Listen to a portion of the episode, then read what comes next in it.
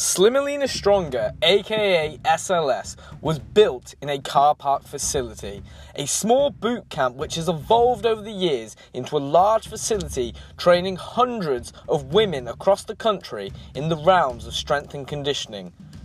Ran by a man named Andy Wardlaw, SLS has employed a variety of coaches looking to change the nutrition and exercise habits of women alike. This is the SLS podcast.